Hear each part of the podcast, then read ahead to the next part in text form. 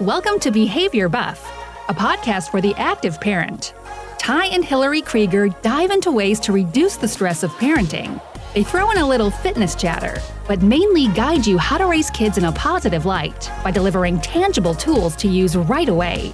Listen from them and guests just like you on how to go from survival mode to feeling in control when it comes to your kids. 3, 2, 1.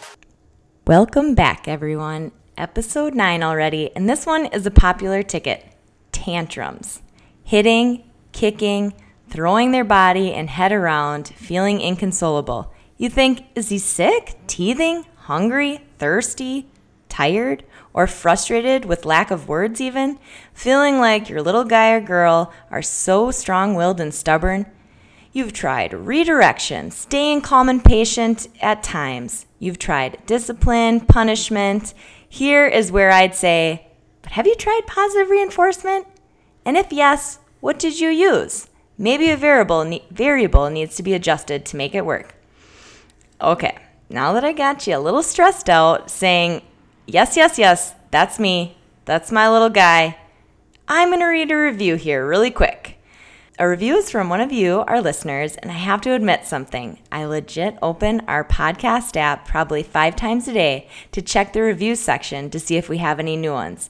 And then I sit in silence in my bathroom to get away from the kids for about 60 seconds or so and just light up with joy reading them. That's for real. You can't judge me because I know you go on your phone when you're in your bathroom too to get away for a minute or 2 or maybe 10.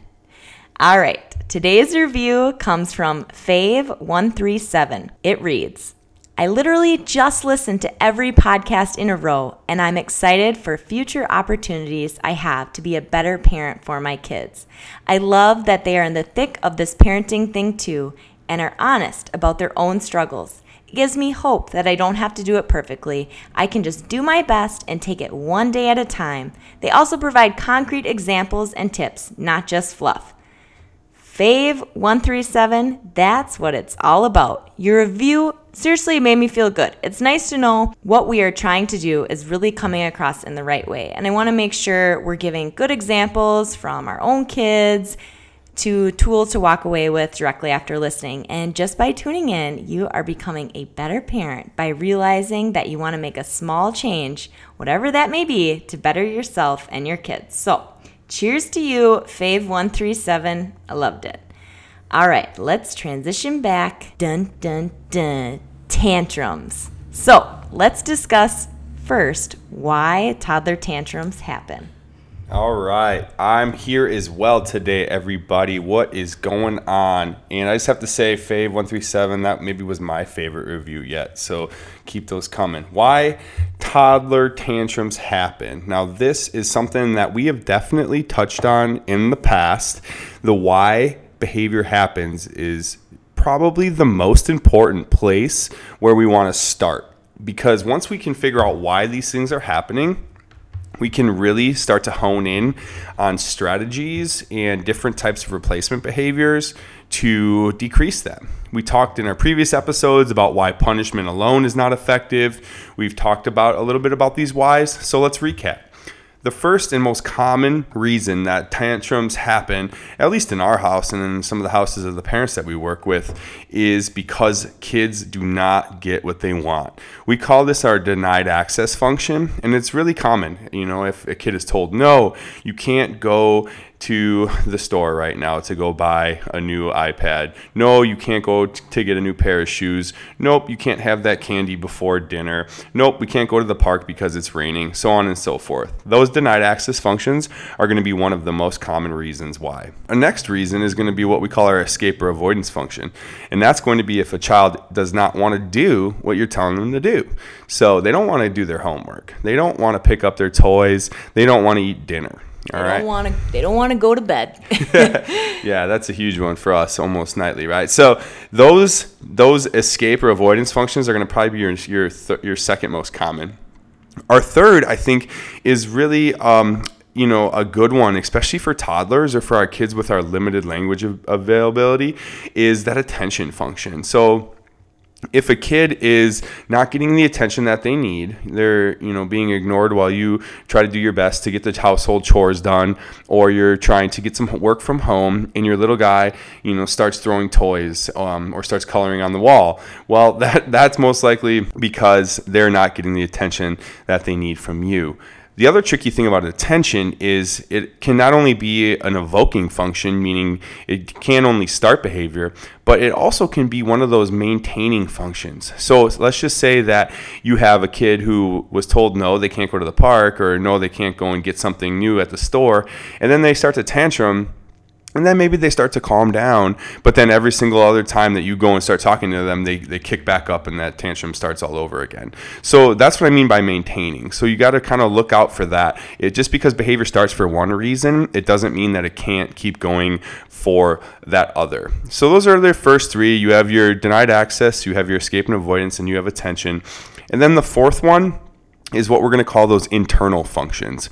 In the field of behavioral analysis, we call this automatically reinforced, but this could also just be something where, you know, we're talking about a sensory overload or a deprivation.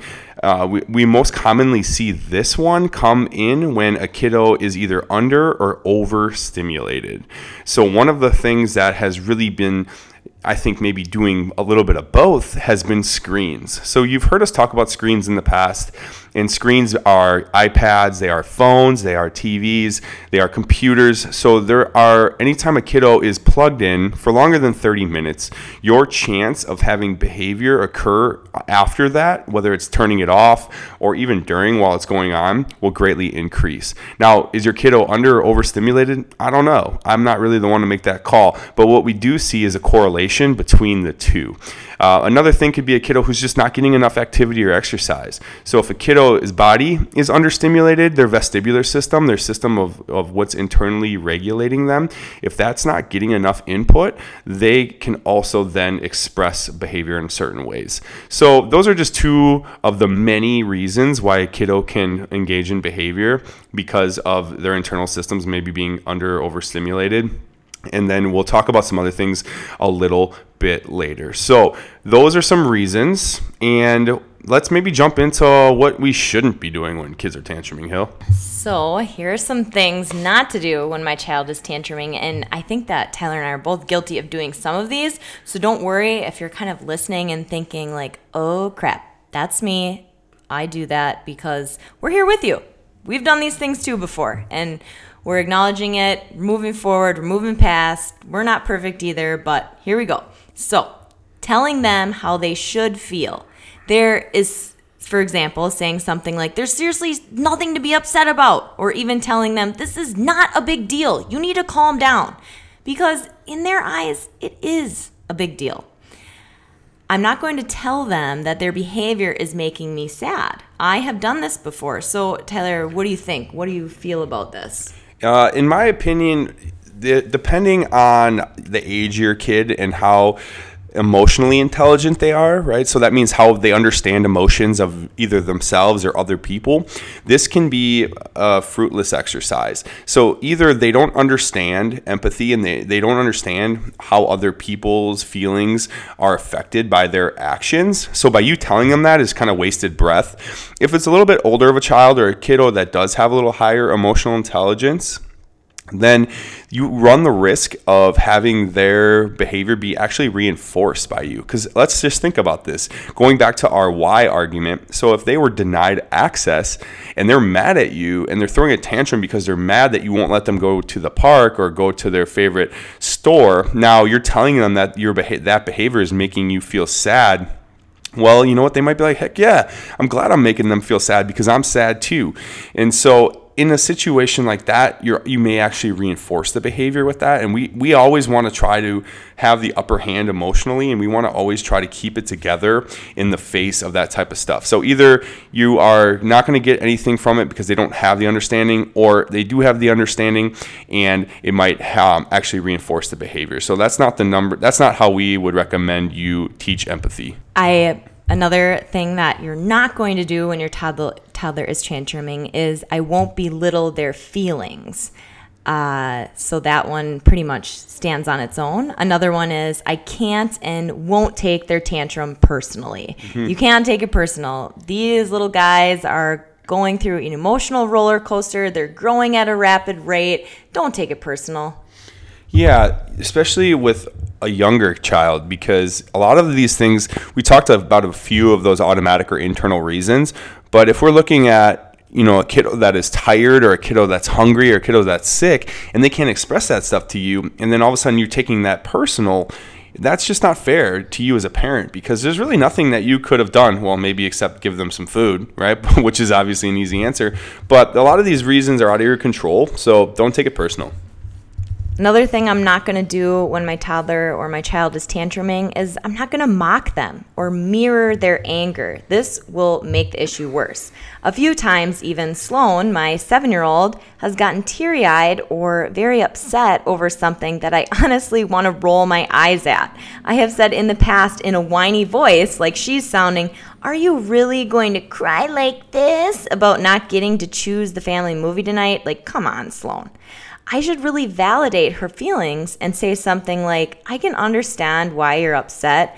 I don't like it when I don't get to choose the movie we watch either." I would likely follow up with giving her a big hug because she really enjoys physical touch when she's feeling upset.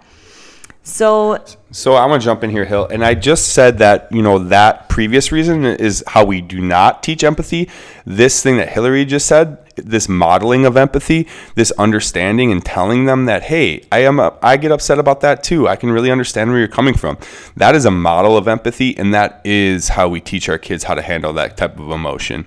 It's a really big emotion, and it's something that's going to take repeated demonstrations and different types of examples and different types of settings where you're going to be honest with them and validate those feelings. That's going to teach them that, hey, it's okay to feel this way, but guess what? It's not okay to act out, and we can teach them in a different way, which we'll touch on next. Cool. So now we're going to transition into the points about here are some things to do when your child is having a tantrum. Number one, be patient and wait. Patience is key if you aren't in a hurry.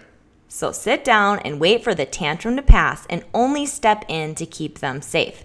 I know it's not ideal if you are in a hurry or need to get going, but if you have the little bit of time, being patient is key into letting the tantrum pass. Yep, most definitely. So number two is set expectations, letting them know ahead of time when something you know is not preferred is coming. So break it down for them so they can understand and know what to expect a little bit better. Yeah, not only expectations about different types of things that are going to happen, but also expectations about their own behavior. And you've heard us talk a lot about those in our family expectations. So those expectations really set the tone for everything else. Do you want to give an example of, you know, a time where they're going to be doing something that they don't prefer and what you talk about? Yeah, so when we usually have situations that are unpreferred, we want to follow that up with something that is preferred if they behave appropriately in that setting. So, for example, sometimes I have to coach at the gym at night. The kids don't absolutely love sitting and watching movies, even though, you know, that's sometimes a preferred thing, but they'd rather be at home or hanging out and playing with their toys. So I say, hey kids, you know, if we have good behavior at the gym, and if you stay in the kids area and you're not going to fight with each other, then when we get home, you guys can have a special treat, or we can play a special game, or do something that they want. So foreshadow what the expectations are, how long they're going to be there. Tell them they're going to be there for about an hour to 90 minutes, and then foreshadow what the reinforcer is or what the reward is that they're going to get after for following set expectations. You see how Tyler said what they're not going to do? He didn't mean that. Mm-hmm. He meant that he's going to tell them what they're going to do, right, Tyler? Yeah, sorry. Not what they're not going to do. Yeah. Then number four is praise, even for the slightest bit of calming down. So Tyler's really good at giving an example of this. So if you have a kiddo that is in a tantrum and all of a sudden they may just like take a deep breath, you can say, hey, I really appreciate you taking a deep breath. And then if they take another breath, then you can say, oh, that's really good. I can see you're calming down now. Would you like a hug, or would you like whatever type of coping strategy that they're good at or that they have talked about in the past? So we'll talk a little bit more about that later, but I think it's important to try to look for those little mini moments where their behavior is starting to get on track, and that's the spot that you then re-engage with that attention, because attention can go both ways. We already talked about earlier in this podcast how it can feed negative behavior, but this is a way where you can use it to feed the positive replacement behavior of calming down. So yeah, Tyler just hit on that, but staying calm. You are the adult. That is number 5. Number 6 is provide space for them. And we kind of already hit on this a little bit, making sure that they are safe, you know? Mm-hmm. Yeah. And I think that is the one time when I recommend with our parents, and then I myself as a parent will most definitely raise my voice. If a kiddo is being unsafe, either to themselves or to us or to property, that is where you come in with a hard, you know, that is not okay. You need to stop. That hard authoritative voice, and then you can kind of tone it back down. I understand you're upset right now. Let's use our words. Let's talk about this. Let's take a deep breath.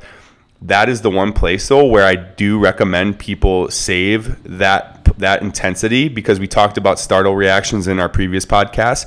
You do need those at times to stop dangerous behavior, but that's why it's so important the rest of the time that you don't yell, right? We're not going to yell just because they're not listening to us. We're going to yell when they're not being safe. That is the place for it. So when they have calmed down, likely an hour or so, simply asking them how they'd like to be comforted. For example, I would say something like this. Yesterday, when you were really upset and throwing things, how can I help you calm down? Would you like a big squeeze or a hug? You want me to sit by you? You want me to give you space?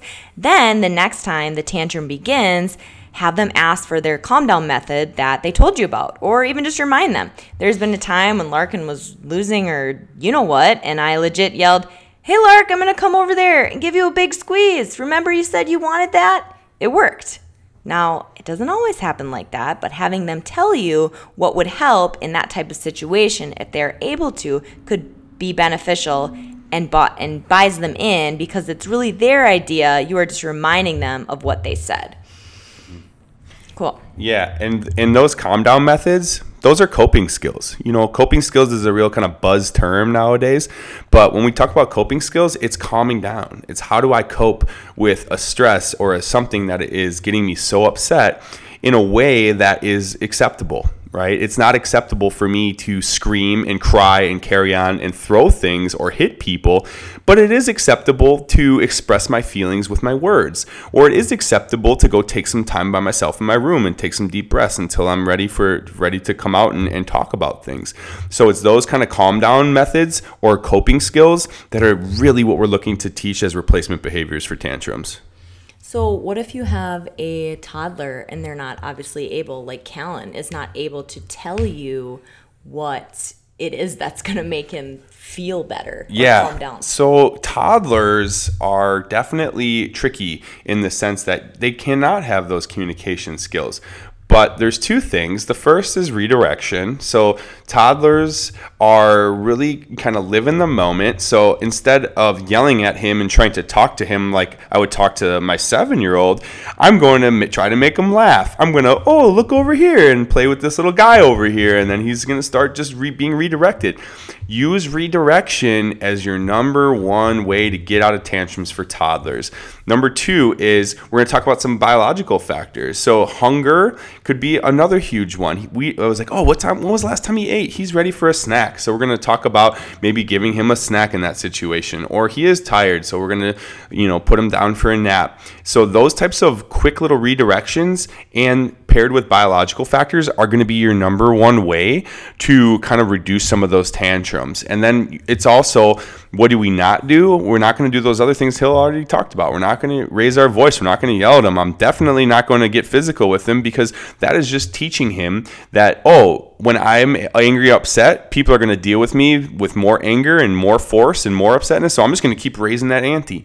So the key is to go the opposite way. Stay calm, redirect, use humor, be creative, think about other things in your environment or in his environment that can change the script, flip the script, go into a different direction that'll get him out of that tantrum. Cool. So to recap really quickly what you are going to do when your child is having a tantrum. Number 1, you're going to be patient and wait. 2, you're going to set some expectations. 3, you're going to validate and acknowledge their feelings. 4, you're going to work on teaching my child how to handle their anger and frustration. Tyler talked about modeling how we handle frustration. I forgot what number I'm on, but we're going to praise, praise, praise, even for the slightest bit of calming down. We are going to 6, stay calm. You are the adult. And 7, provide space for them, but we're going to make sure that they're safe. Tyler hit on some points that you can do if you have a much younger child, probably under the age of 2. What would you say? Yeah, 2 years old, those. Yeah, I mean, redirection can work for any child, but I would say for toddlers, your other strategies are not going to be as successful. So for a toddler or someone with limited language capabilities, redirection should be your number one strategy. All right. So I hope that was helpful in talking about tantrums and talking about toddler tantrums. I don't know. I think that this is one that we get a lot of questions on and a lot of people ask us about, and a lot of people have a lot to say about why their toddler's tantruming and they can't handle it anymore and they need a break. So especially coming into the holiday season with a lot of other factors coming into play, I think that having a couple quick hitting strategies to remember and go back to are really, really important. So yeah, and I think recapping that these are type of tantrums maybe that just kind of pop up out of the blue. If you have tantrums that are reoccurring and they happen for the same reason or the same time every day, I think those are situations maybe where you should reach out either to us, on our Facebook page, or shoot us an email, because we can maybe problem solve that together a little bit. Because sometimes it's the setting and it's the environment and the routine that you have that is actually maybe evoking the tantrum. And some of these strategies may not apply for tantrums that occur like that daily, but these are really great if you just have these like out of the blue type of things, especially with the holidays and the amount of stress that's kind of coming up right now. Awesome, guys. Well, I hope this was helpful. And we just want to really express our gratitude, with Thanksgiving being tomorrow, for all of you guys listening in. It is so awesome to see how many downloads we've had. Like, I had no idea the reach that we would have on people that we know and a ton of people that we don't even know. Like, it has been amazing. I'm so thankful. I shouldn't say I'm. We are so thankful for how many of you have tuned in and listened and shared even our podcast with friends and family and people we don't even know. Like, honestly, you guys, so thankful. So, so thankful. Yeah, we're very grateful for this. And I think being the season of gratitude, really, I think the homework is to take away from this episode is to be grateful for your own ability to be a parent. Be grateful that you have children that are healthy, and be grateful that you have the opportunity to grow and become, the best version of yourself. So thank you guys so much for tuning in, and we cannot wait to chat with you guys again next week. Awesome. Bye for now. Bye. Thanks so much for listening to Behavior Buff Podcast. Make sure to follow along on Facebook and Instagram at Behavior Change Collective.